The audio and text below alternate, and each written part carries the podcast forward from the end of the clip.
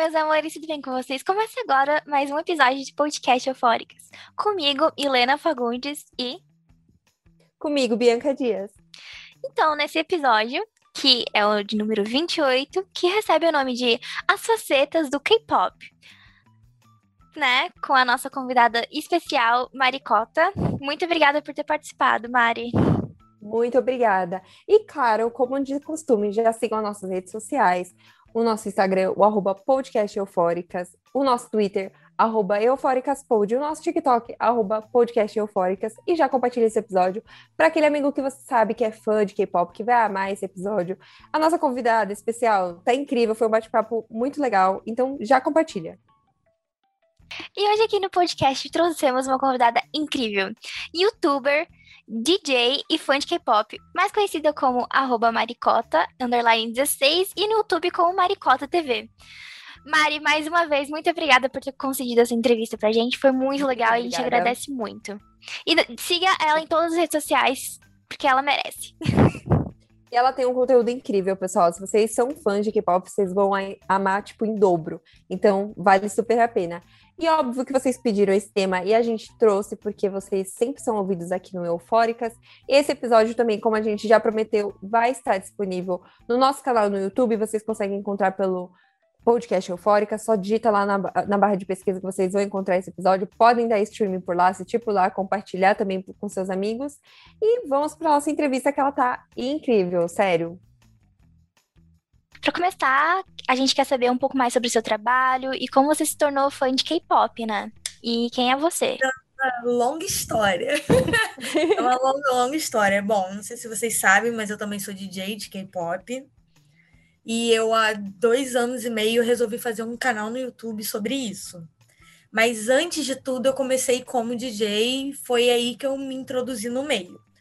O que rolou foi o seguinte, eu na verdade eu não comecei escutando K-pop.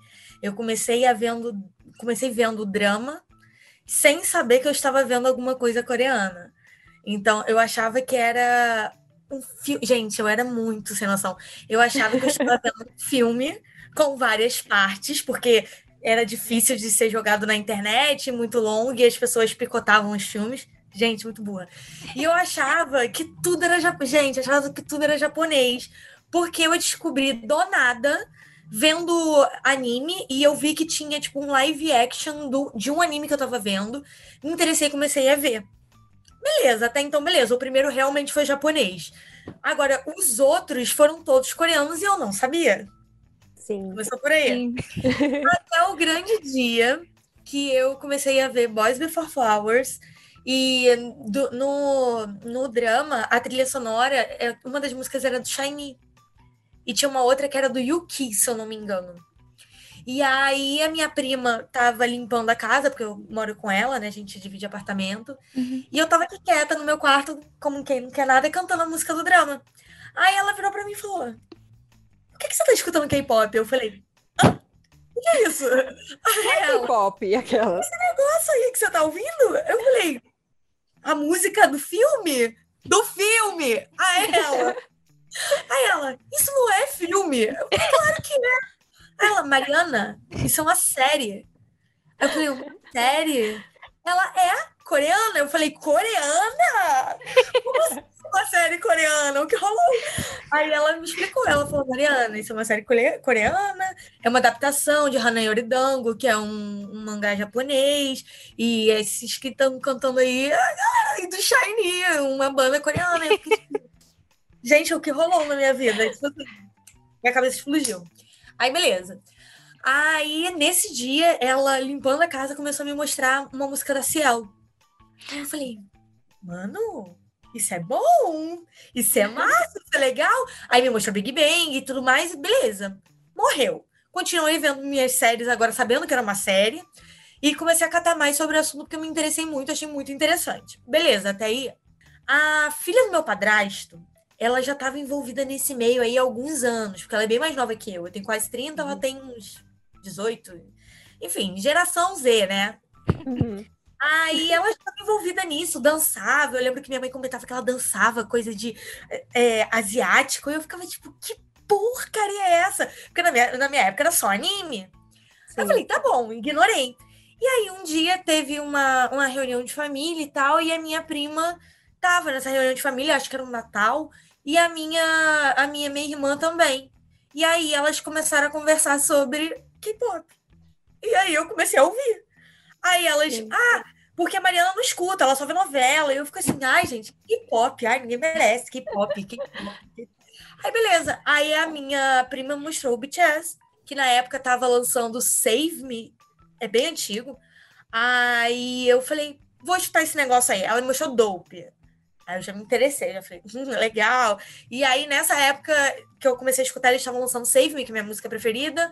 Aí eu falei, pronto, ferrou. É esse negócio aí. Comecei a catar, catar, catar, catar. E quando eu vi, né, minha gente? Eu estava maluca, completamente bolada. Eu falei, eu estava sendo estagiária de uma rádio. E eu estagiava nessa rádio, ela era uma rádio muito famosa aqui no Rio, uma rádio enorme. E aí, nessa época, eu comecei a ir em festas de K-pop aqui no Rio, sendo que só tinha, assim, uma, tá ligado? Só tinha uma festa. Pra mais de 18 anos, que era boate mesmo. E eu fiz amizade com o dono dessa festa e tal. Eu falei, ai, eu quero tocar. Porque eu ficava assim na festa, legal, não tá tocando a música que eu quero tocar, cadê? E aí eu falei, ai, vou fazer amizade com o dono dessa festa pra ver se ele deixa eu tocar. E como eu já conhecia uma galera influente no meio, e eu já Uhum. sabia um pouco sobre equipamento e tudo mais, daí eu resolvi me aprofundar. E aí eu comecei a tocar no- nas festas de K-pop aqui do Rio. E aí foi crescendo, crescendo, crescendo. Botei BTS pra tocar pela primeira vez na rádio com o mic drop. Consegui. Tipo, foi a Ai, que primeira vez que eu toquei K-pop na rádio do Rio. Porque eu enchi o saco. Eu enchi o saco. E aí, quando eu saí do estágio e me formei, o meu TCC foi sobre expansão da cultura pop coreana e suas estratégias comunicacionais, porque eu fiz publicidade. A minha professora de publicidade virou pra mim e falou assim: Cara, teu TCC está excelente, eu quero fazer um livro dele. Mas antes, por que você não faz o canal no YouTube? Ela virou pra mim e falou assim: Do nada. Aí eu fiquei tipo, cara, nunca pensei nisso na minha vida. Eu falei. Ah, por que não? Já tô me formando, não tem nada pra fazer mesmo, sabe? Tipo, por que Uhum. não? E foi aí que tudo começou, né? Gente, que tudo. Sim. Foi Eu amei. Nossa, porque, eu tipo, amei. é literalmente uma história, assim, de como o É. K-pop entrou na sua vida. Não é tipo, Ah, ah, não, eu e- ouvi um dia na rádio e aí falei, ai, vou, vou ouvir, vou procurar mais e virei fã. E É uma eu coisa que revolucionou, né? Tipo, totalmente sua vida. assim, tipo assim, me deu uma profissão que, tipo, gente, eu amo tocar, sério, eu sinto muita falta. A pandemia tirou isso de mim, é uma coisa que eu sinto Uhum. muita falta. Tanto que eu fazia live tocando lá no canal e o pessoal adorava, a gente fazia festinha de K-pop, era muito bacana. Nossa, que tudo. Aham, eu fazia aqui em casa mesmo, tipo assim, improvisada. durante a pandemia, tipo, bastante. Amei. E aí eu, eu, tipo, eu meio que entrei nesse negócio de DJ e tal. Eu, óbvio que eu toco em festas sem ser de K-pop também, mas eu sempre boto K-pop. Tipo, já troquei no Copacabana Palace e eu sempre botava K-pop no Copacabana Palace. e eu ficava, que? Que que é isso? Tipo, não sei se vocês sabem, mas é o, o Copacabana Palace é o hotel mais famoso aqui do Rio, um hotel cinco Uhum. estrelas. Sim. E ele é. E tipo assim, eu, teoricamente eu não podia tocar. Mas, como o K-pop é muito versátil, eu botava. então, assim, Panfletava virou um K-pop, proje- né? É, com certeza. Então, assim, virou um projeto na minha vida que eu nunca esperei que fosse virar, sabe? E aí foi crescendo, crescendo, e aí me trouxe coisas boas, isso, sabe? Tipo, K-pop me trouxe coisas que eu nunca imaginei que eu fosse ter. E aí eu conheci os meus amigos, tipo, a Natália Isadora, a Gabi, o André, e eles viraram, tipo assim, a minha família, basicamente, tipo, a gente conversa todo dia, a gente faz coisas junto sempre, e a gente foi pra Coreia junto. Então, assim, foi uma coisa que, assim, gente, destino. Esse Nossa, negócio que não entrou incrível. na minha vida à toa, não é possível. Achando, sabe, experiências muito boas, coisas maravilhosas, que eu nunca na minha vida achei que eu fosse experimentar. E veio numa época muito ruim da minha vida. E Sim. foi uma coisa que me fez muito bem. E me deu um rumo, Uhum. Uhum. sabe? Sim, Hoje nossa, que incrível. fazer. Nossa, é incrível. Eu amei. Sério, tô- amei a história. Porque eu acho que é diferente de tudo, assim. Sempre que eu ouço uma história de alguém que virou fã de algo, é uma coisa tipo, ai, eu olhei, vi na TV, vi um clipe, e aí eu falei, ah, vou ouvir, e aí começou a ouvir. Falou, ai, me tornei fã. Quando foi olhar, virei fã. Só que teve muito impacto na sua vida. Isso é muito, muito legal. Teve, muito teve legal. muito real. E E agora sempre- sim. Não, Pode, falar, pode falar. Não, pode falar, pode falar, não tem problema. E eu comecei a escutar, eu já era mais velha, né? Eu já tinha uns. É, 22 anos. E aí eu sempre escutei que isso ia ser uma fase que ia passar na minha vida, que era uma coisa tipo anime. Eu, eu gostava muito de anime quando eu era mais nova. E foi realmente uma fase da minha vida, hoje em dia eu não vejo. Mas não que eu não goste, é só porque eu não tenho tempo mesmo. Mas sempre falaram pra mim que era tipo, ai, isso é coisa de gente doida, não sei o que, não sei o que lá. E eu falava, coisa de gente doida, isso vai fazer sucesso, vocês vão ver. Eu falava isso até na rádio que eu trabalhava. Porque Uhum. quando eu botei pra tocar, eu recebi, tipo assim, o pessoal, além de estranhar muito, muita gente desdenhou, sabe? Falou, tipo, ah, essa garota é maluca, só fala disso, só, só quer saber disso. E eu falava, gente, isso é só um estilo musical. Você gosta de rock? Eu gosto de K-pop. É Uhum. igual, é a mesma coisa. E você vai ver que vai fazer sucesso. Vocês vão ver que vai fazer sucesso. Hoje em dia, eu ligo a rádio e nessa rádio toca BTS, sabe? Tipo assim, então. Sim, Não só aí no Rio, mas aqui em São Paulo também. exato. Aqui é um sucesso. Então, tipo, Aqui não é um sucesso. Toda rádio toca K-pop hoje em dia. Na minha cabeça, São Paulo sempre foi um estado mais avançado em relação a isso do que o Rio. Eu acho o Rio muito assim, sabe? Uhum. Pra indústria musical. Tem sempre um estilo de música próprio que os cariocas gostam. Por exemplo, é, quando tem uma rádio de rock aqui no Rio, normalmente não dá certo, porque carioca só Uhum. escuta a mesma coisa. Então eu acho que o carioca ele é mais fechado para outros estilos musicais. Então aqui a gente aderiu muito tarde. Por exemplo, no primeiro show do BTS que eu fui em São Paulo, que foi na Wings Tour, que foi o primeiro show de K-pop da minha vida, São Paulo eu já encontrava tudo deles. E aqui no Rio eles Sim. não existiam, sabe? Então eu Sim. vejo essa diferença entre os estados também. Sim. É uma coisa que eu, eu reparei muito. Isso é muito interessante, muito interessante mesmo, né? Porque É. como a gente pensa que, que é um gênero assim tão abrangente, a gente achou que, tipo, foi aderido em todos os estados, assim, de Sim, boas. exatamente. Tipo, super Não, tranquilo, né? Todo mundo aderindo. É, porque você falou exatamente disso, que, que surgiu o K-pop, por exemplo, no Rio, né? Igual você estava explicando a situação, que foi algo que as pessoas ficavam, ai, nossa, mas ninguém gosta desse estilo, porque tá tocando na rádio. Só que, na verdade, o K-pop tá aí desde 1980, né? Que lógico que agora, esses últimos anos, que teve esse boom, assim, mas é, na sua visão, assim, em qual momento é, houve aquele estouro mesmo do K-pop que você falou, agora vai, agora todo mundo, assim, se não gosta, vai ouvir e vai tocar nas rádios, vai estar na parada musical. Você percebeu esse momento, assim, qual foi Eu você? percebi. Eu percebi esse momento exatamente no momento de mic drop do BTS, porque eu, na verdade eu acho que tem vários momentos. Eu vou Uhum. ter que apontar alguns deles. A gente não pode deixar de citar o BTS com certeza, isso é um fato, porque eles revo- revolucionaram a música, né? Eles revolucionaram o jeito que as o jeito das pessoas aceitarem o estilo na, na vida, sabe? Eu conheço Uhum. muita gente que não via K-pop naquela época, que achava uma coisa esquisita por não ser em inglês, e vi Uhum. as pessoas mudando a cabeça delas por conta do BTS, então a gente não pode realmente deixar de tocar no nome deles. É, nesse momento, isso é um fato. É, na época de and Tears, eu acho que foi a época que começou a popularizar. Não era algo muito popular, mas realmente a Wings Tour começou a abrir mais a cabeça das pessoas. Por exemplo, eu comecei a ter uma noção do que estava acontecendo mais, assim, na Wings Tour. Porque o BTS veio fazer shows aqui no Brasil, fecharam dois dias e ainda teve gente que não conseguiu comprar, e foi muita gente que ficou de fora. Então eu consegui ver a dimensão desse negócio nessa época. Fora Uhum. que, além do Brasil, outros países tiveram mais de um show com arenas cheias. Não foram, tipo, aqui no Rio de Janeiro foi. Aqui no Rio de Janeiro, aqui em São Paulo, foi no Citibank Hall que eles fizeram um show, que é um lugar pe- pequeno relativamente, né? Sim. Uhum. como se fosse o Vivo Rio aqui de São Paulo. Uhum. E nos outros países, é, por exemplo, nos Estados Unidos, na Inglaterra, eles já faziam shows em estádios. Então eu comecei a ter uma visão do que era isso a partir desse momento, que já era tipo um ano depois que eu comecei a escutar. Depois disso, a gente tem a era Mic Drop. Fake Love DNA, que foi quando a galera começou a, prestar mais atenção. Fake Love, eles apresentaram essa música já numa premiação americana. Então você já começa a ver a introdução deles no mercado americano e a- a- o início da popularização do grupo, né? É, a gente pode falar assim. E agora, na, depois que, se eu não me engano, depois que eles lançaram, deixa eu ver, Boy, em Boy With Love eu já tinha certeza que aquilo dali não, não ia ter mais volta. Eles já iam Sim. ter sucesso mundial. E depois eles lançaram On, lançaram Dynamite, lançaram, enfim, o que a gente consegue ver hoje em dia. Então, pra mim, o início, a, a ponta do iceberg começou em Blood, Sweat and Tears. A ponta do Uhum. iceberg pra mim foi ali. E a popularização começou naquela era Mic Drop, DNA, Fake Uhum. Love, entendeu? Então, pra mim, ali que o negócio aconteceu. E a gente Sim. teve a popularização, a popularização depois, mesmo assim, em massa, eu acredito depois de Boy Love, que eu acho que foi o surto. Porque ele Uhum. fez a, Eles ah, o feat com a Halsey, e foi o primeiro feat que teve MV com uma pessoa de um outro país, sabe, de um americano.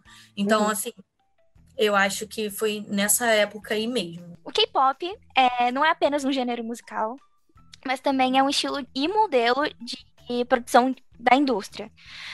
É, nessa ideia, as empresas tentam consolidar os idols. Você poderia explicar pra gente como funciona essa questão assim da indus- industrial, é, a respeito das gravadoras, como funciona essa questão da construção dos idols? Na verdade, eu acho, eu vou até muito além do que você falou e vou completar, porque o K-pop ele é um estilo de vida. As empresas, eles não vendem só um estilo musical.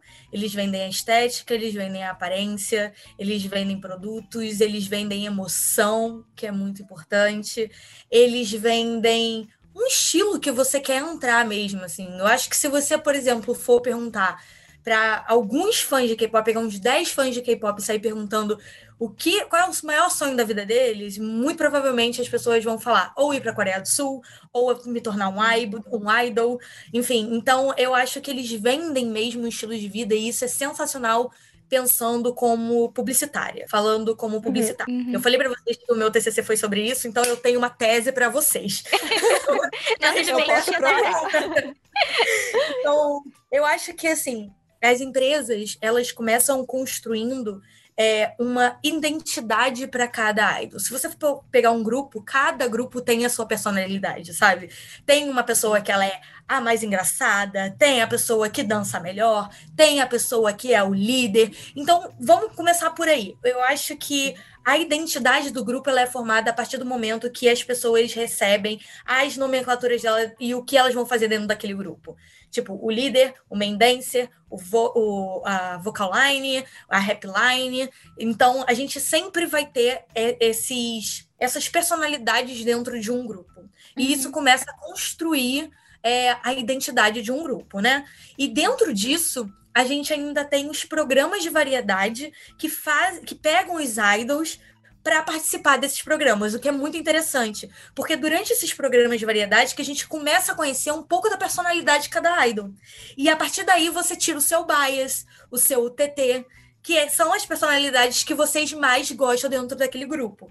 Então isso já é muito interessante, porque emocionalmente eles já trazem você para perto deles, sabe? Tipo, ah, eu tenho é, sei lá, o Parque de Mim, Parque de Gente, vou dar BTS tudo como exemplo, porque eu acho que quem não conhece o, o K-pop num, num todo, vai ser mais fácil da galera visualizar. Uhum. Vou pegar Parque de Mim. Parque de Mim é o membro mais fofo do BTS. O J-Hope é o membro mais engraçado. Me identifico muito com eles. Mas eu gosto mais do membro mais engraçado. Ele é o meu TT.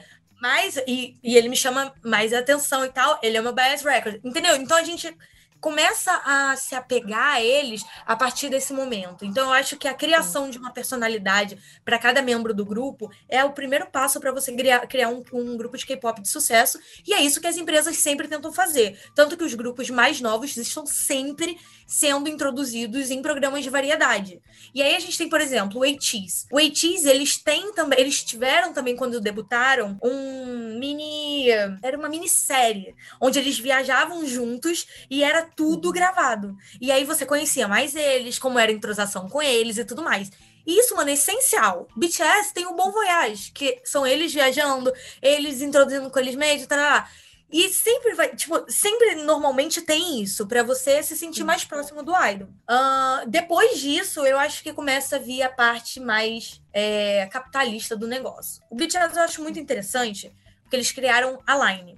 A Line, pra mim, é um puta jogo de, mar- jogo de marketing muito bom. Porque ele envolve o emocional, sabe? Aquela, aquela vontade do, do, do fã de querer ter aquilo. Por quê? A Line fez uma parceria com o BTS, né? Foi a Line? Foi. Fez em parceria com a, o, fez em parceria com a Big Hit, a Line Friends e a B21. A B21 é a marca, ó, meus bonequinhos são da B21. É, é a marca do BTS da, na Line Friends. E é muito interessante o que eles fizeram, porque eles pe- pegaram todos os membros do BTS e falaram assim: cada um vai desenhar um bichinho. Vocês vão desenhar do jeito de vocês cria um bichinho e uma história do bichinho. E eles criaram a história do bicho de acordo com eles. Então foram eles que criaram esses bichinhos. E cada membro tem um bicho. E cada bicho tem uma história que eles criaram. Ou seja, você já cria também uma parte emocional pro, pro, pro fã poder comprar aquilo. Sim. E além disso, os bichinhos acompanham eles. Tipo assim, eles têm um canal no YouTube, antes de serem lançados, foi lançada uma minissérie dos bichinhos, contando a Uhum. história de cada um, o entrosamento deles, o que cada um fazia. E aí lançaram a marca. E aí, se você for no Twitter dos bichinhos e no Twitter e no, no- na página do Facebook deles ou no Instagram, além deles postarem os lançamentos, agora não mais porque a gente tá em pandemia, mas quando o BTS entrava em, em turnê mundial, os bonequinhos acompanhavam eles. Então, tipo, eles também estavam em carreira mundial. Então, tipo assim, em, em tour mundial. Então, você entrava no Twitter, tinha foto deles em Paris, enquanto o BTS estava fazendo show em Paris. Parece. Entendeu? Então, tipo assim, sensacional. Isso é maravilhoso. Eu nunca vi Sim. isso na minha vida. É. Eu nunca E o pior é que os bichinhos eu já vi, eles são muito fofos, Não, eu, confesso, eles são muito bonitinhos. eu, eu, que eu mais tenho. Meu planner é da Between One. Ai, que É muito fofo. Eu fui pra Coreia e eu literalmente gastei o meu dinheiro inteiro nessa loja. Não tô brincando. É muito sério. É questão de morte. A gente entende, a gente é fã também. Tipo, É, a gente entende. Então, é, é uma energia caótica, junto É. com felicidade, enfim. Sortei, sortei, sortei. Fazer o quê? Sortei. Experiência minha vida inteira, sortei. Mas isso é muito legal. Eu acho um marketing muito interessante. E além disso, a gente tem também tem as super produções dos MVs, a gente tem as super produções dos stages e até mesmo dos shows. Então, assim, é realmente uma coisa feita para qualquer pessoa. Porque é um estilo musical que engloba vários outros. Você não tem um. O K-pop não é um estilo. O K-pop tem tudo. K-pop tem jazz, K-pop tem soul, K-pop tem R&B, tem R&B, tem hip hop, tem pop, tem EDM, tem tudo. Então é feito para literalmente qualquer pessoa gostar, nem que seja nem que seja de uma música só. Então assim, é um estilo musical pensado e voltado para isso. E outra, também é produzido para para todo mundo gostar, porque não tem como você ver um, um MV de K-pop e você falar: "Caraca, que clipe horroroso". Porque não Não. existe. Não tem mesmo. Uhum. Eu, como. Pior que é verdade. Pequeno. Eu, como. É, eu, como eu sou formada em rádio TV, a gente tem que analisar coisas do audiovisual. E eu sinto que os clipes do, de K-pop, acho que revolucionaram muito essa questão do videoclipe, Gente, porque é uma super é muito produção. bom. É e muito são bom. lindos os clipes, ou, tipo, são maravilhosos. E, tipo, tem referência, tem. É, é um prato muito cheio pra análise. eu adoro Não, analisar clipes de K-pop. alguns dos MVs ainda tem história, tipo, tem grupos que têm conceitos e contam histórias por trás desses MVs. E os fãs ficam, ficam botando, tipo, fazendo várias teorias na cabeça. E isso, tipo, sem você saber, você já tá introduzido naquele meio. Tipo assim, você já tá pesquisando saber do que, que aquilo dali tá falando. E Sim. produzindo teorias. Tem gente que faz fanfic da teoria. Então, assim, é um negócio que é feito pra você se ferrar quando você entra, entendeu? É um Sim. buraco, eu falo que é um buraco sem fundo. Porque não tem como Sim. você sair, gente. Não tem. Porque você vai sempre ser pego por alguma coisa. Ou pelo estilo de maquiagem, que é diferenciado. Você não vê música americana, eh, pop americano, pop inglês, enfim, pop de qualquer outro lugar do mundo. Como, por exemplo, grupos femininos. Eles têm uma estética, eles têm uma maquiagem diferenciada. Isso é uma coisa muito do K-pop. Muito é, feito para a geração mais jovem, muito feito para a geração da galera mais velha também, porque é uma estética que a gente nunca viu. E você tem também o estilo de, de como você se veste. Muito dos K-popeiros se vestem iguais aos idols, sabe? Tem um estilinho ali por trás daquilo. Então, assim, Sim. são gente, são várias coisas, várias, várias coisas que te introduzem pro, pra, pro seu dia a dia. Tipo, K-Beauty, é, até as próprias séries, porque eles botam os idols pra atuar em séries, gente, isso é genial. Você ter idols que são atores. Isso é genial! Porque você. Mano, às vezes você é fã do, do cara que canta e você nunca imaginou que o cara pudesse atuar. E aí você vê o cara sendo, assim, protagonista de um filme muito foda. Ou então, protagonista de uma série muito boa. E você fica tipo, meu Deus, essa pessoa é incrível! É E incrível, ela faz tudo. você te mete ainda mais no meio. Então, cara, eu acho, sinceramente, genial. É uma teia que tu não consegue Genial. escapar. É Sim. genial. E eles, trabalham, e eles trabalham muito bem essa parte do marketing. É igual você estava falando, tipo, tudo, tudo linka muito bem, tudo, tipo, faz muito, muito sentido. Mas agora, como a gente é polêmica e gosta de uma polêmica, né? A gente vai trazer essa pauta aqui, porque não tem como, como a gente fugir dela. É, mas a Coreia, ela em si já é um país muito marcado por suas tradições, né? Pelos seus costumes, enfim, tudo muito bem padronizado, muito cer- certinho, né? Enfim. É, eles também são conhecidos por ter essa cultura mais rígida, tradicional, né? Onde as pessoas têm que, tipo, trabalhar para se garantir, então tem essa, toda essa questão de cobrança. Aí, e nesse meio tempo, o sonho de virar idol, ele pode vir à tona, né? Só que não significa que você vai ser livre, vai ganhar mais e mais dinheiro. Também pode acontecer, mas também não é muito bem assim que rola.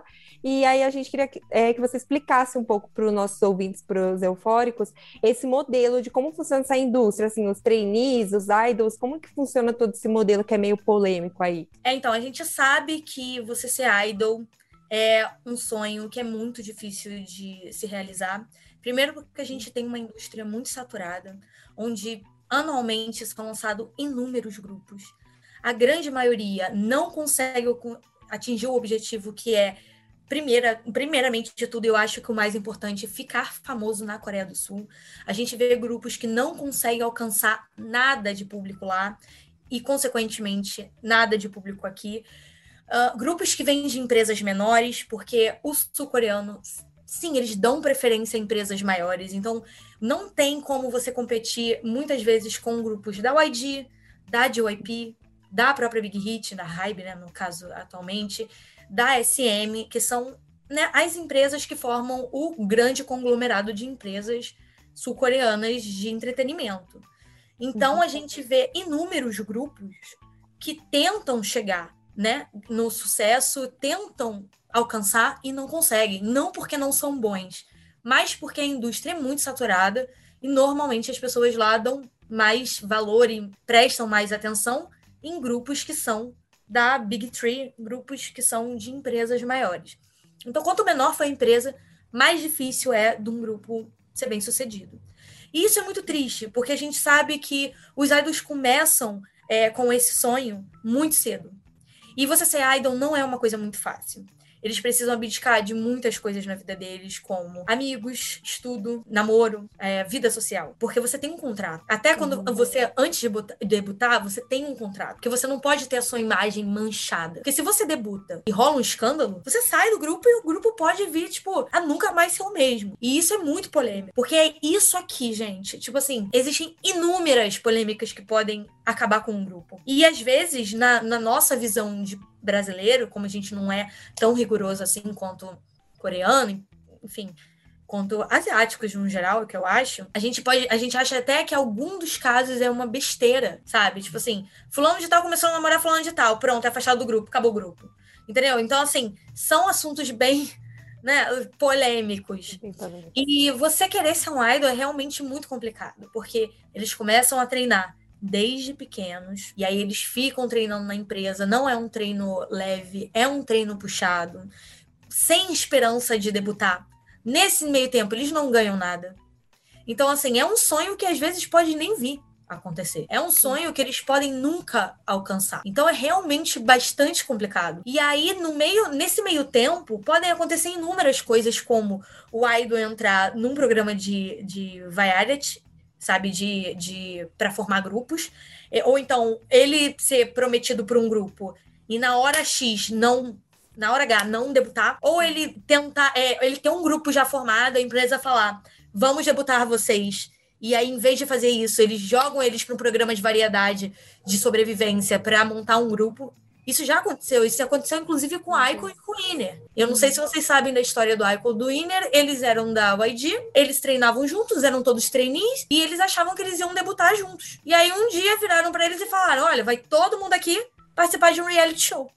E aí, Nossa, quem que sai do reality vai debutar. E aí, eles se separaram. Metade não debutou. E aí, que foi, tipo, o winner, né? O, winner foi o primeiro. E aí, beleza, metade não debutou. E aí, depois eles acharam, pô, beleza, a gente não debutou, mas agora, é né, a YG vai, vai debutar a gente. Porque agora Uhum. formou um grupinho aqui, pô, sobrou, beleza, vamos separar em dois. E aí a YG virou pra eles e falou, a gente vai botar vocês no outro reality. Só que a gente vai botar trainees de fora pra competir com vocês. Quem ganhar vai, vai, vai debutar. E foi isso que aconteceu com o Icon, sabe? Então, tipo assim, a sorte deles é que ficaram sabendo disso e boicotaram. Então, todos os trainees de fora não, não conseguiram entrar. E aí o grupo debutou. Mas pensa isso na cabeça de uma pessoa que tá treinando desde quando ela tinha seis anos de idade, sabe? Nossa. Gente, é um absurdo. É, É é bizarro. Sim, e você tem prazo de validade. Não, não adianta falar que não. Você tem prazo, prazo de validade. Cada vez mais os grupos têm debutado é, mais cedo, mais jovens. Porque eles têm a questão do exército. Então, quando você faz é, 28 anos, 29, 30, já tá na hora de você entrar para o exército. É mais ou menos nessa, ne- no gap dessa faixa de etária, dessas faixas de, Ugh, dessas faixas etárias, que os grupos começam a ir para o exército, que os membros começam a ir para o exército. Então, eles cada vez mais estão debutando pessoas mais jovens, com 16, 17, 18 anos. E agora vai debutar até um de 13, se eu não me engano. Nossa. Eu acho um Meu Deus.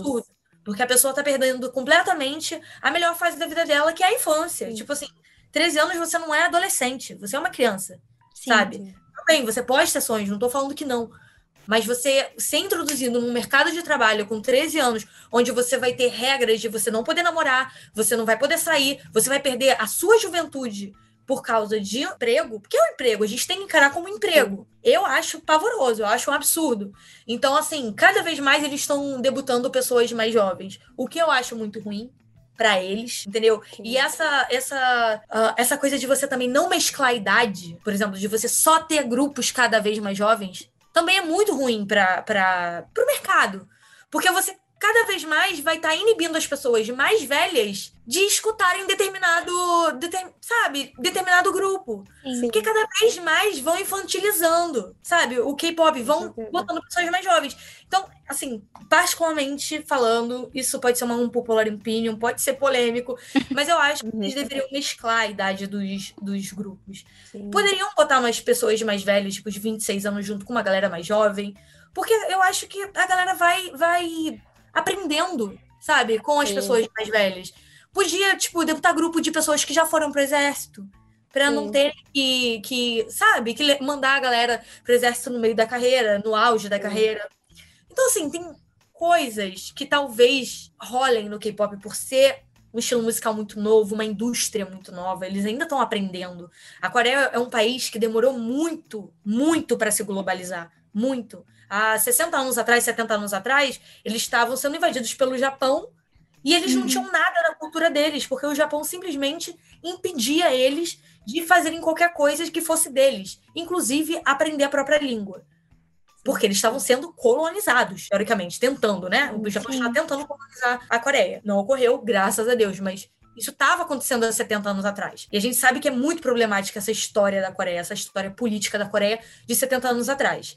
E eles conseguiram se reerguer nesse gap de 70 anos. No caso, menos, né? Porque o Japão saiu de lá, eles tiveram mais Uhum. 10 anos, e aí começaram a, a- a investir em tecnologia, educação e cultura. Então, tem muitas questões que tem que mudar, que eu vejo que está mudando aos poucos, mas que ainda precisa melhorar muito, como a pressão de, de estética, que não só os idols passam, mas toda a população coreana. Esse lance de lá, idol não poder namorar, que isso é um absurdo, gente. Isso é um Sim. absurdo.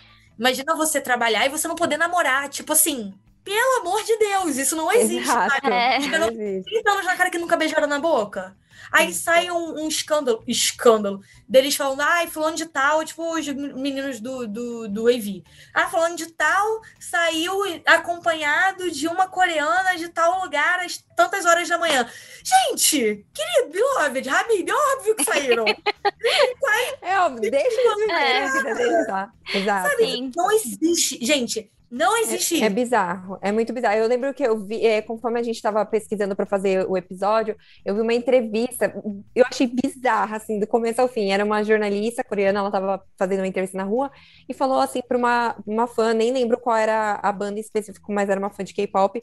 Ela falou: o que que você, é, o que, que qual seria o sentimento para você quando, se um idol seu namorasse? Aí ela, nossa, eu ia ficar chateadíssima, porque para mim, ele, ele tem que estar tá ali, sabe, solteiro. Eu tenho que entender que, tipo, é uma chance, é uma oportunidade. E, tipo, uma fã falando. E, e óbvio que a indústria trabalha em cima desse pensamento. Eles estão ali, né, tentando manter isso. Mas, gente, é bizarro. Tipo, uma, uma coisa que, sabe, eles podem. Eles têm que ter essa liberdade de poder escolher, tipo, quero namorar, quero sair. E eles, infelizmente, não têm. Isso é muito Eu acho doido. engraçado porque eu vejo também muito fã de K-pop comentar que super liga pra saúde mental dos idols. Ai, meu Deus, porque falando de tal tem que estar 100% bem. E aí sai um episódio desse de, ah, falando de tal, estava saindo com uma menina, não sei o quê. E taca pedra, falando, ai, meu Deus, eu estou decepcionada. Já... É, a gente estava falando sobre a questão da estética, né? Uhum. É, a gente sabe que os idols e, enfim, as empresas procuram pessoas com padrão estético coreano, né? Bem perfeitinho, enfim.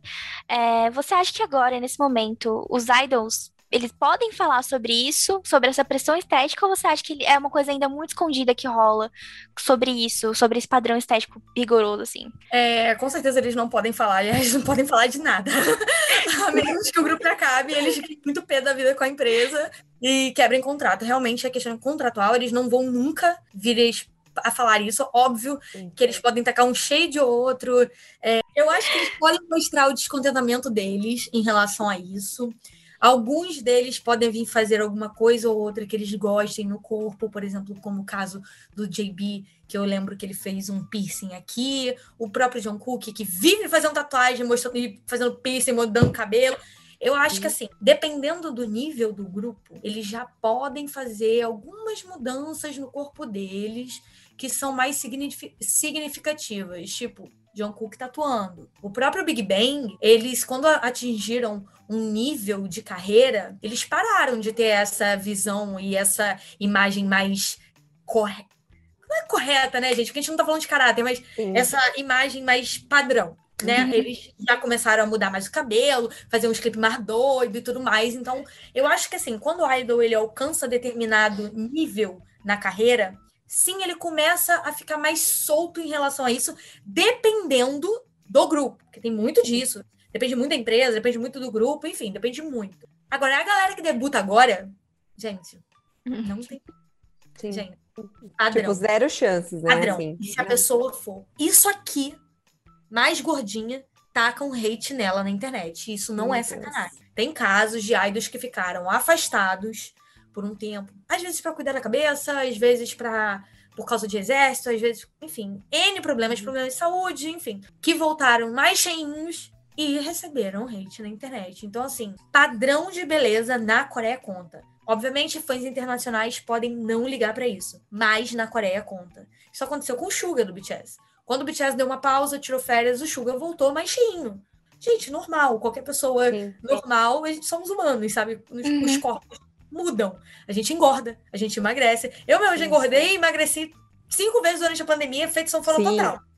Então, assim, Sabe? Acontece, é normal, mas coreanos não veem desse jeito. Você tem um padrão. E, gente, é, é, é a gente não pode julgar tanto. Porque, assim, é cultural. Não tem muito jeito. Sim. É da cultura deles. Eles são assim. A sociedade uhum. coreana é assim. Neles, é, lá para eles é normal, sei lá, a tua tia virar para você e falar assim: Ai, você tá gordinho, hein? Você ficaria mais bonito se tivesse mais magro. É normal, gente. Não é assim, caraca, que comentário escroto. É normal. Sim. Pra eles é normal. Então, assim, isso eu acho que, assim, talvez mude, mas é uma coisa que tá entranhada na sociedade. Hoje Sim. em dia, óbvio, a gente já vê até dramas que fazem críticas a isso. Uhum. A gente tem True Beauty, a gente tem Gangnam Beauty, que falam sobre essa pressão psicológica que os coreanos, não só os idols, óbvio que os idols, os artistas sofrem uma pressão maior por estarem expostos à mídia. Mas uhum. os coreanos, em geral, sofrem esse tipo de preconceito. E é, eu tenho, cara, eu tenho caso de- que eu já vi acontecer na Coreia, de coreano sofrendo bullying, dois amigos, porque os amigos falavam que a pessoa era feia, sendo que a pessoa não era feia, gente. Isso é um problema muito sério na sociedade. Muitas pessoas sofrem bullying por coisas mínimas. Tipo assim, esse menino era porque ele não era muito alto, ele tinha 1,76m, 77 Pra mim é alto, porque eu tenho 1,63m. Ele é bem mais alto que eu. Sim. E porque ele tinha língua presa. O moleque era chefe de um restaurante, ele tinha o próprio restaurante. Ele era chefe Caraca. de um restaurante. Ele era super padrão. Ele tinha um cabelo perfeito. Ele tinha um sorriso perfeito. Ele era lindo. Se vestia bem. Gente boa. Muito gente boa. Muito doido, gente. Essa é uma realidade Nossa, realmente muito louca. Muito, muito louca. E aí, não só aconteceu isso com este menino, mas eu conheci uma coreana numa balada também. A gente tava na balada e tal. E eu virei amiga da coreana. A coreana grudou em mim, eu grudei nela. Bueníssima. Inclusive, falo com ela até hoje. E ela ficou muito minha amiga. E ela também passou por isso. De, tipo assim, tá com um grupo de pessoas que faziam a mesma coisa com ela, só porque ela tinha plástica no rosto. Gente, gente! Gente, pelo amor de Deus. É aquela E aí coisa que, que eles não, pedem um padrão, né? É, aí e não quando pode fazer tipo, tá no padrão, Gente, aí a você Coreia não do Sul- dá. A Coreia do Sul Gente, é o número um em país de fazer plástica no rosto. Não sei se vocês sabem, mas eles são o Uhum. ranking número um. Primeiro, pressão, por causa da pressão estética, as pessoas querem sempre alcançar aquele padrão de beleza inalcançável. E tudo pra agradar outras pessoas. Gente, eles se importam muito com a, com a cabeça das outras pessoas. E ao mesmo tempo, quando você tenta alcançar isso, eles não gostam. Porque você é Exato. artificial. Tipo assim, dá pra entender um negócio desse? Não dá. Porque não dá pra agradar. Que Tipo assim, não dá pra agradar. E aí ela falava pra mim que, ah, ela custou muito pra fazer amizade, que na época da escola ela sofreu muito, porque ela tinha, ela tinha feito a primeira plástica dela com 16 anos de idade. Nossa. E ela, e ela achava que ela era muito bonita antes disso. Mas as pessoas começaram a mostrar pra ela que ela não era tudo aquilo. Meu Sabe? Tipo Deus, assim, gente. Gente, é bizarro. E aí eu conheci ela, ela tinha 32 anos. E aí também tem a pressão de casamento. Tipo assim, com 32 Hum. anos você não pode, você já é velho pra casar na Coreia. A, a, a galera que, que é mais padrão, vamos dizer assim, coreano raiz, começa a casar muito jovem. E aí, quando você chega nos 32, meio que ninguém te quer. Basicamente é isso. Foi isso que ela Hum. falou pra mim, pelo menos. E aí ela falou que ela tava ficando velha já pra, pra casar e tal. E que as pessoas não gostavam dela, porque ela tinha plástica e tal. Os caras não gostavam, porque os homens coreanos gostam de pessoas padrões naturais. Impossível. Não existe. E aí eu virei pra ela e falei, cara, você é maravilhosa, você vai achar uma pessoa que vai gostar de você do jeito que você é. Independente de plástica, independente de qualquer Sim. coisa. Aí eu virei pra ela e falei, eu te acho linda, você é maravilhosa, você é perfeita. E aí a gente ficou amiga. E aí ela casou esse ano, graças a Deus. Ela arrumou Ai, que incrível. legal, Que legal. graças a Deus. Fiquei muito feliz por ela. E é isso, gente. Tipo assim, então pra você Nossa, esse padrão, é- eu acho muito doido, porque não é só na indústria, sabe? Você vê Uhum. isso no dia a dia. Fiquei um mês na Coreia e eu vi inúmeros exemplos disso. Então, assim, é uma coisa que está muito entranhada realmente na sociedade, é uma coisa que eles precisam mu- mudar. Mas eu acho que vai ser, vai levar ainda um pouco de tempo para eles Sim. mudarem e poderem vir a público falar sobre isso, porque realmente é um assunto delicado, é um assunto polêmico que está entranhado na sociedade, e isso vem muito da questão cultural mesmo e do fato da Coreia ser um país muito fechado e Uhum. só começar a se abrir agora, menos de cinco anos. Obviamente a gente tem a Uhum. globalização antes disso, mas vocês escutaram eh, alguém ir para a Coreia em- há 10 anos atrás? Tipo assim, Não. não. Não. E até atualmente é difícil você escutar. Então, assim, é uma coisa que vai demorar para mudar, mas que está entranhada na sociedade, não só na indústria. E é pavoroso. É, exato, certeza, com certeza. Exato. E, e é, e é o que você falou, eu acho que é uma, é uma questão muito cultural mesmo. A gente também tem que ter essa noção de não pegar e falar, ah, isso daí é uma coisa de louco, porque é uma questão da cultura deles. Eles podem até se sentir mega ofendidos se a gente falar isso. É, Sim. mas assim, de uma, de uma visão, olhando de uma visão brasileira, às vezes. Quando a gente estava fazendo a pesquisa para fazer, para entrevistar você e tudo, e conhecer um pouco mais sobre K-pop, a gente tava, ficamos muito chocada, porque tinha umas pautas que eram muito, muito polêmicas, tipo, questão de ser da comunidade LGBTQIA+, não tem como, quando você, por exemplo, é um idol, não tem como você ser... A, não só, a, a, a idol também. É, é assim, coisa. é, exato. Geral, eu também né? tenho exemplos, e exemplos pavorosos. Tipo, então, tipo, pavorosos. é muito doido. E, e, eu acho que, e assim, pelo menos quando eu olhei, eu até pensei, falei, nossa, a pauta social parece que não existe lá. Só que é uma questão muito cultural, então para eles, às vezes é tipo... Se a pessoa é baixinha, se uhum. a, o cara é mais gordinho, ou a menina, Gente, é se a menina é muito alta... Nossa, que loucura. É, tipo, é, um, muito doido. é muito 880, né? Tipo. Exato. Não muito. É, louco. E é muito cultural, né? Eu acho que bem enraizado mesmo. É igual uma, uma coisa que Cara, você falou é, que vai. Que, que, o que, uma coisa que pode agravar isso tudo é que eles não têm miscigenação, né, velho? Então eles é. têm um tipo de padrão realmente de beleza. Eles não estão acostumados a ver outros tipos de beleza.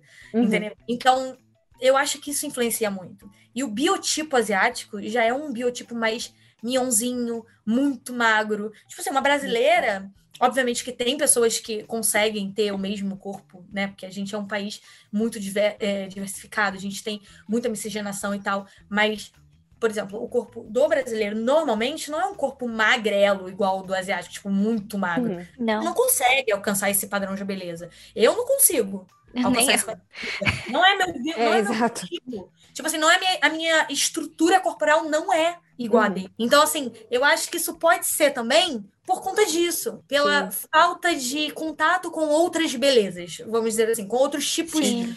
de rosto, de corpo, coisa que vem mudando atualmente. Mas foi o que eu falei. Há 10 anos atrás, você já é difícil de ver gringo hoje em dia. Hoje em dia tem mais. Mas eu entrava no metrô, só tinha asiático, só tinha coreano. Não uhum. tinha estrangeiro. Não tinha. Eles ficavam todos olhando pra minha cara. Não tinha. Então, assim, se hoje em dia, há dois anos atrás, eu entrava no metrô, eu não vi estrangeiro, imagina 10. Entendeu? Então, é. eu acho. Exato. Muito. Verdade. Não Exato. tem como a gente julgar, não dá para julgar. Entendeu? Não dá. Uhum. Sim, totalmente. Agora, sim, mudando super de assunto, né? É, existem diversas gerações de K-pop, voltando um pouco mais para K-pop em si, vamos deixar a polêmica de lado, mas é, é, é, válido trazer também porque é algo, é uma realidade, então é, é super válido. É, a, teve, tem a primeira geração, que é marcada por, por vários grupos, né? A segunda geração também representada por é, que surgiram em 2003, representado por Wonder Girls, e a terceira geração que surgiu ali por volta de 2011 e 2012, que tinha tem como Psy, por exemplo, que provavelmente todo mundo que está ouvindo aqui o podcast pelo menos vai reconhecer Psy, BTS, Red Velvet, Monsta X, enfim, várias outras, né? Porque são os grandes nomes, mas tem diversos grupos. É, na sua opinião, essa, todas essas gerações, elas são valorizadas? É algo que porque é, na cultura americana e também brasileira tem muito de, é, por exemplo, aqui no Brasil, olham para Alcione e falam, nossa, é um, sei lá, uma menina de 17 anos que está começando na MPB fala, putz, ela é para mim um, a minha inspiração. Ou nos Estados Unidos, tipo, Michael Jackson para mim é a minha inspiração. Você sente que isso também rola com eles? Tipo, essa, essa primeira geração é uma inspiração para o nosso grupo hoje ou é diferente, mais separado? Olha, eu acho que depende muito. Eu já vi, tipo assim, na Coreia, sim. Na Coreia, uhum. a gente vê os grupos mais jovens, tipo, por exemplo, gente, vou pegar o exemplo do Kingdom. Kingdom foi um programa que teve atualmente, que envolveu grupos dessa de nova geração, né, da quarta geração, mas também pegaram grupos mais antigos, antigos como o Icon uhum. e o B2B, que são grupos bem antigos. Uhum. Então, a gente vê que os grupos eles têm essas pessoas como inspiração. Tipo assim, se eu, eu fui pra Coreia e eu lembro da galera falando G-Dragon. G-Dragon é um ícone. Big Bang paved the way, entendeu? Então, assim, lá na Coreia, sim. Lá na Coreia, sim, eles respeitam tanto os grupos quanto os fãs, quanto gente que nem escuta K-pop. Sim, eles, eles têm esse negócio de, de, de falar, cara, pioneiros, do cacete, sim. irado. Mas aqui, não só aqui no Brasil, para fãs internacionais, eu vejo que não acontece tanto isso. Porque eu já ouvi pessoas desdenhando de grupos mais antigos por serem grupos mais antigos uhum. e não serem tão conhecidos assim. Tipo assim, para a geração que está começando a escutar K-pop agora. Sim. Óbvio que existem é, fãs de K-pop que falam, porra, caraca, tem que respeitar ao máximo, porque esse povo, sabe, foi a galera que começou, foi a galera Sim. que são os pioneiros nesse negócio. Sim, tem, gente. Eu sou uma dessas pessoas, entendeu? Tipo, tem. Uhum. Eu tenho amigos que também são assim. Mas já vi pessoas falando que, tipo, quem é fulano de tal? Fulano de tal nem foi para os Estados Unidos e faz, fez sucesso lá como o BTS fez. Sendo que, assim, galera... Eles andaram para eles correrem. Exato. Eles correram para eles andarem, desculpa. Eu não sei se vocês não sabem, não sei se vocês sabem, mas Super Junior foi uma febre. O Super Junior, inclusive, foi um dos grupos que fizeram sucesso numa época que a internet era desconhecida, era um negócio novo. O YouTube mal existia. Então tudo deles é orgânico. Ou seja, os caras são tão fodas que eles captaram público organicamente, sabe? Então, assim, você tem Super Junior, Big Bang, enormes, enormes, tanto mundialmente, sabe, com carreiras internacionais, quanto dentro da Coreia. Então, assim, como que você vai ignorar esse, esse, esses caras, sabe? Eles literalmente, Sim. quando você estava nascendo, eles estavam eles fazendo. Estavam lá, batalhando, abrindo as portas, né? Exatamente. É óbvio que é diferente, gente. Hoje em dia, a gente tem a internet como um meio de comunicação em massa. É muito difícil você achar uma pessoa que não tem internet em casa. Há 15 anos atrás, eu não tinha internet em casa. Entendeu? A diferença é essa. Hoje em dia você tem meios de comunicação que tornam isso mais fácil de ser conhecido. Antigamente eles tinham uma barreira do cacete, apesar de ainda já estar tá inserido no mundo, no mundo globalizado. É, você tem a, a, a, barreira ali, sabe? A barreira de, tipo, impor, é, exportar esse produto para fora da Coreia, entendeu? Então, assim, óbvio que é diferente. Óbvio. Óbvio que o uhum. tamanho não é o mesmo, a dimensão não é a mesma. Mas para as dimensões da época, porra, os caras paved the way, literalmente. Pisaram em qualquer padrão americanizado, qualquer um.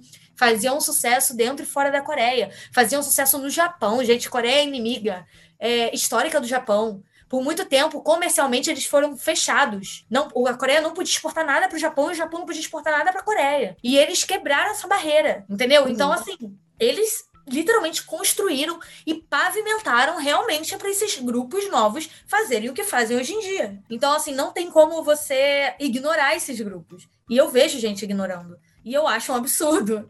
Tipo, se as pessoas foram procurar, hoje tem Light Chic por causa do G-Dragon. O, o, quem criou a Light Chic foi o G-Dragon. Foi graças ao Big Bang, entendeu? Então, assim, Sim. tem coisas no K-pop que foram criadas por esses artistas. Você não pode ignorar a existência deles, porque o K-pop não seria o que é hoje em dia Sim, sem é. ele. Não fosse por eles. É uma versão Sim. atualizada, é uma versão, sabe? Mas foram eles que fizeram isso. Sim. Então, assim, eu vejo fãs internacionais fazendo isso. Eu vejo, eu vejo. Sim. Na Coreia, não.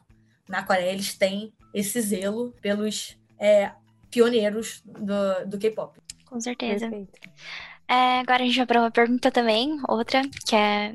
Em 2020, a indústria musical sul-coreana cresceu 40, 47%, levando o Brasil a ser o quinto país que mais consome esse gênero de K-pop. Qual é o seu top 3 grupos e quais os seus idols favoritos? Ah, você acha a respeito disso? Isso, só top 3? ah, você pode fazer um top 5, se você preferir. Olha, eu vou citar os mais importantes para mim. É, eu não posso deixar de falar do BTS, obviamente, porque foram eles que me introduziram nesse meio e eu nem sabia que eles iam se tornar a febre que eles se tornaram. Então, para mim, realmente é uma coisa impactante, porque você tem um grupo pequeno que veio de uma empresa pequena que não era ninguém, que fazia show na rua de graça para um super sucesso mundial. E como eles vieram numa época da minha vida que eu estava muito mal e eu precisava de um empurrãozinho eles me ajudaram bastante. Eu sigo muito a filosofia deles de, tipo, não desistir do sonho, sempre correr atrás, porque parado você não vai conseguir nada. Então, eles são uma inspiração para mim. Realmente, eu tenho que citar como top 1. Top 1, não tem jeito. Eu deito para qualquer coisa que eles fazem. eu tenho BTS em tudo. Eu tenho, ó, BTS em tudo aqui no meu quarto, do meu lado, sabe? Então, assim, realmente, eu não posso deixar de citar eles como o meu grupo Ultimate, o meu. a razão da minha vida. Eu acho que o segundo, a segunda pessoa que eu tenho que falar é o Woods, que é um solista que eu amo, que fez parte do X1, que debutou com o X1. Ele já tinha uma carreira solo antes do X1 e ele também já fez parte de um grupo de K-pop antes, que entrou em hiatus. E eles já vieram para o Brasil, inclusive, fazer show. E o Woods tem uma carreira excepcional solo. Eu sempre gostei das músicas solo dele, ele era perfeito. E aí ele entrou no Produce e eu comecei a ficar mais apaixonada por ele. E quando ele virou no X1, ele virou o meu, meu bias e hoje em dia ele é meu ultimate do K-pop fazendo carreira solo.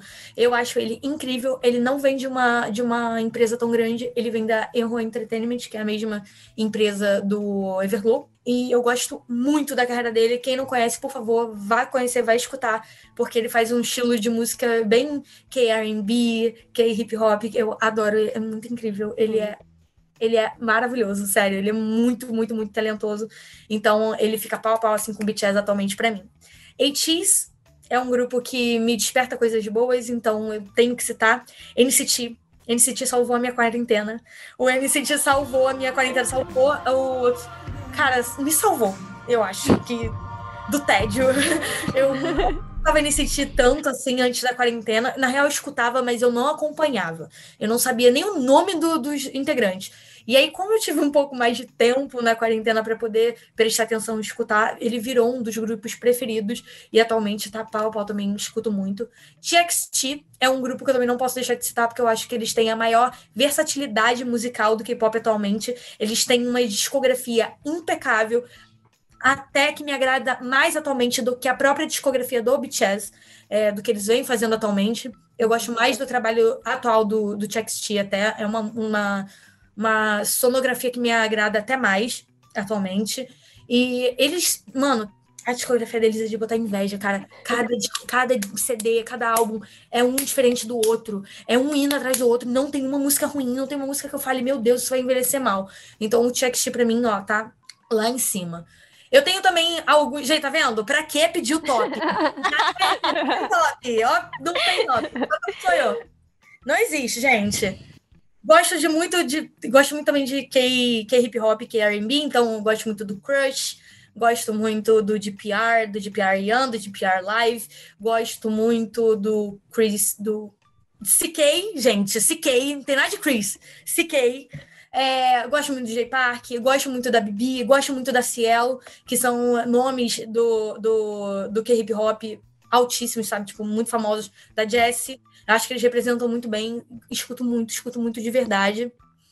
Uh, gosto muito também de cantores de OST, tipo Kim, uh, o Juno também é muito bom. Gosto muito também de grupos femininos como Everglow. Gosto muito do Red Velvet. Adoro as solistas, a Yumi é a solista preferida. Então, assim, esses, para mim, eu acho que são os meus. Os favoritos. Faves, né? É. Eu, provavelmente vou me arrepender de não ter falado outros, sim. Mas... Ah, ah, Big Bang, Big Bang, não posso esquecer do Big Bang. É verdade. Temos os 21 também, então se está. Pronto, pronto, gente, juro, parei. Não, mas, mas é muito legal e eu acho que também acaba puxando para nossa é, próxima pergunta, porque você falou bastante durante o nosso bate-papo o quanto é, enfim, todos os grupos de K-pop que você gosta, enfim, você já conheceu, o quanto eles te, de verdade te impactaram, assim. E uma coisa que eu particularmente acho incrível é que muitos do, dos fandoms é, de bandas de K-pop, né, eles costumam fa é, fazer vaquinhas online para ajudar uma causa social. E, tipo, por exemplo, para quem não sabe, não está situado, é, os fãs do BTS, por exemplo, fizeram uma vaquinha no Twitter para arrecadar dinheiro é, para comprar oxigênio por conta da crise que estava acontecendo em Manaus devido à Covid durante a pandemia. E esses atos e, e posicionamentos é, dos fãs, né? Porque eu sinto que é uma coisa muito. O fandom fala, gente, vamos fazer isso e vamos. Você sente que é algo que vem, influencia, vem também influenciado pelos idols? Ou é algo que parte mesmo da fanbase, assim, que eles falam, olha, vamos vamos se juntar e ajudar nessa causa, porque é muito incrível o que, o que os fãs fazem. Eu acho, tipo, muito digno, muito louvável, assim. Eu acho que vem um pouco dos dois, sim. Eu acho que é muito vem de inspiração e eu acho que o segundo fator muito importante é a visibilidade que as fanbases têm.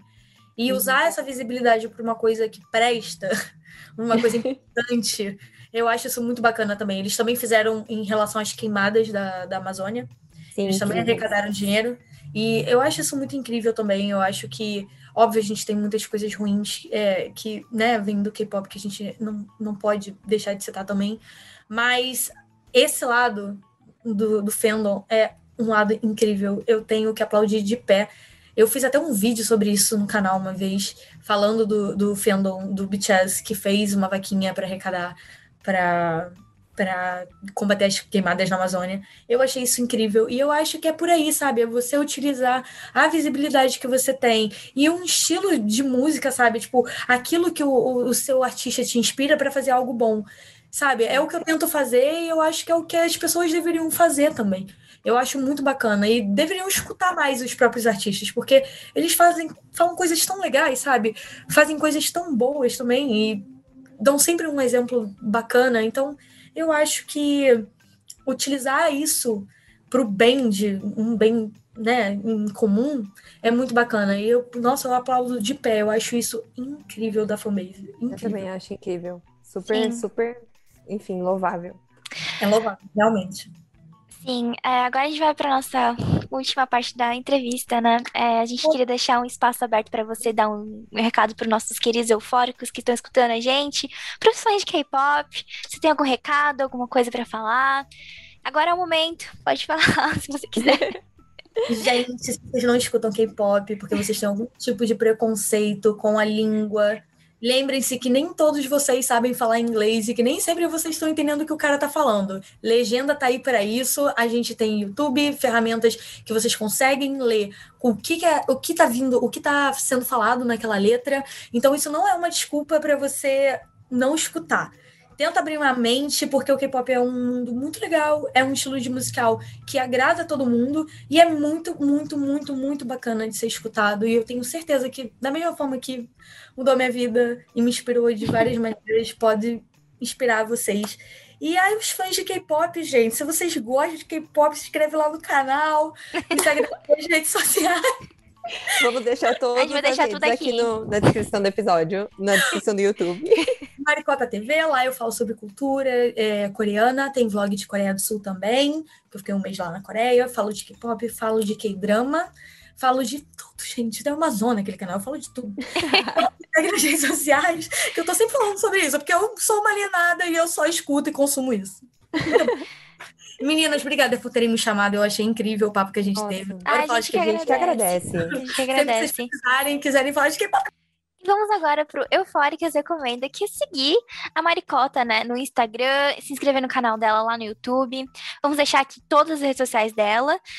E que ela tem conteúdo muito incrível sobre K-pop e muito mais. Então, é arroba maricota underline 16 no Instagram e o YouTube dela é Maricota TV. Então siga lá a Mari, a, a Mari que ela tem um conteúdo muito legal. E é isso, então fiquem atentos para os próximos episódios, como sempre. Sigam o nosso Instagram, o arroba podcast eufóricas, o nosso Twitter, arroba eufóricaspod, nosso TikTok é arroba podcast eufóricas. E tem alguma dúvida, alguma crítica construtiva, manda para a gente por lá, porque ainda vão ter muitos assuntos que vão causar euforia na gente. E é isso, gente. Esperamos que vocês tenham gostado do episódio tão quanto a gente. Vamos para os créditos. Roteiro: Bianca Dias. Sonoplastia: Milena Fagundes. Capa do episódio: Hailey Dias. Intro: Labyrinth. Still Don't Know My Name. E até a próxima, galera. Até a próxima, gente. Tchau.